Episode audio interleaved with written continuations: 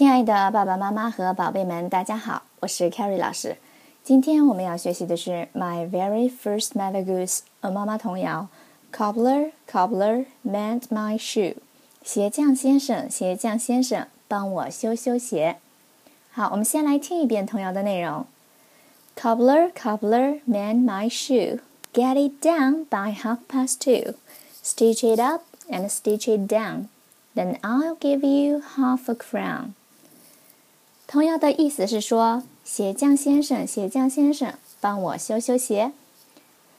两点半前修好，上补补，下补补，补完给你半克朗。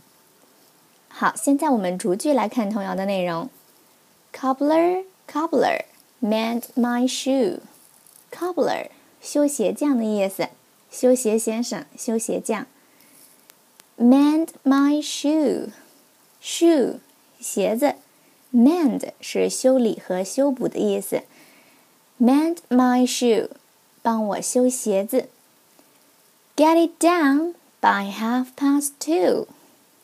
Get it down。Down 在这里呢是 do 的完成式，表示的是完成、做好的意思。Get it down 啊，完成、补好。By half past two 啊，两点半呢，把它修好。到两点半，请你把它修好。Stitch it up and stitch it down. Stitch 是缝、缝补的意思。Stitch it up 上面补一补，Stitch it down 下面补补，上补补，下补补。Then I'll give you half a crown. Crown 原本是皇冠的意思，在这里呢，它是英国的货币单位克朗。Half a crown 指的是半个克朗，那一个克朗相当于二十五便士，半个克朗呢，也就是十二点五便士。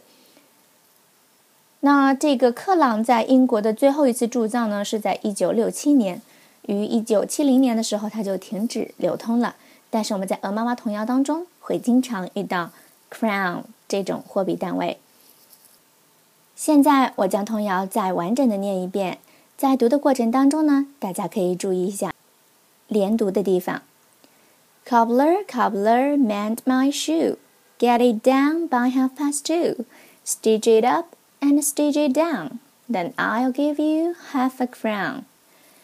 Get it down，我们可以连读 get it, get it down, get it down. Stitch it up, stitch 我们浊化 stitch, stitch it up 我们可以连读 stitch it up stitch it up，好，stitch it down，我们也可以进行连读，stitch it down，stitch it down。Then I'll give you, then I'll give you, then I'll give you half a crown, half a crown, half a crown。现在我们可以打开书本，看到第六十六页的图片。 六十六页和六十七页呢，我们看到整个边框都是各式各样的鞋子哈。然后呢，画面当中我们看到这个一位漂亮的女士正在这个鞋匠铺哈，和这个正在忙碌的修鞋匠对话呢。那修鞋匠先生正在忙忙碌碌的对这个鞋子进行缝补敲打哈，正在补鞋。那我们看看他们两人在说些什么呢？Half past two is much too late。啊，女士说两点半呢，太迟了。Much too 相当于 too 的意思啊，太怎么怎么样，太迟了。Get it down by half past eight。那 get it down 啊，把什么做完？那请你在八点半呢，把它做完。修鞋匠先生的回答是：I didn't hear the magic word。哦我没有听到那个魔法词汇，魔法词汇或者是咒语啊。那在这里呢，它指的是什么呢？我们可以猜一猜啊，这个带有魔法的词到底指的是什么？好，我们看最后一幅图，这位女士说了一个词，please，啊，请。好，看来这个魔法词汇指的就是什么？please，哈，因为刚才这位女士在跟 cobbler。修鞋匠先生说这些话的时候，没有很礼貌，对不对？他没有加上请。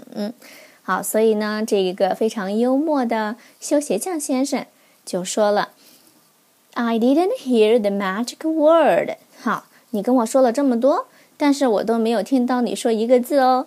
Please，please，请。这个词呢是第一个最强大的魔语 magic word，在西方人的家里呢，它是第一个教的单词。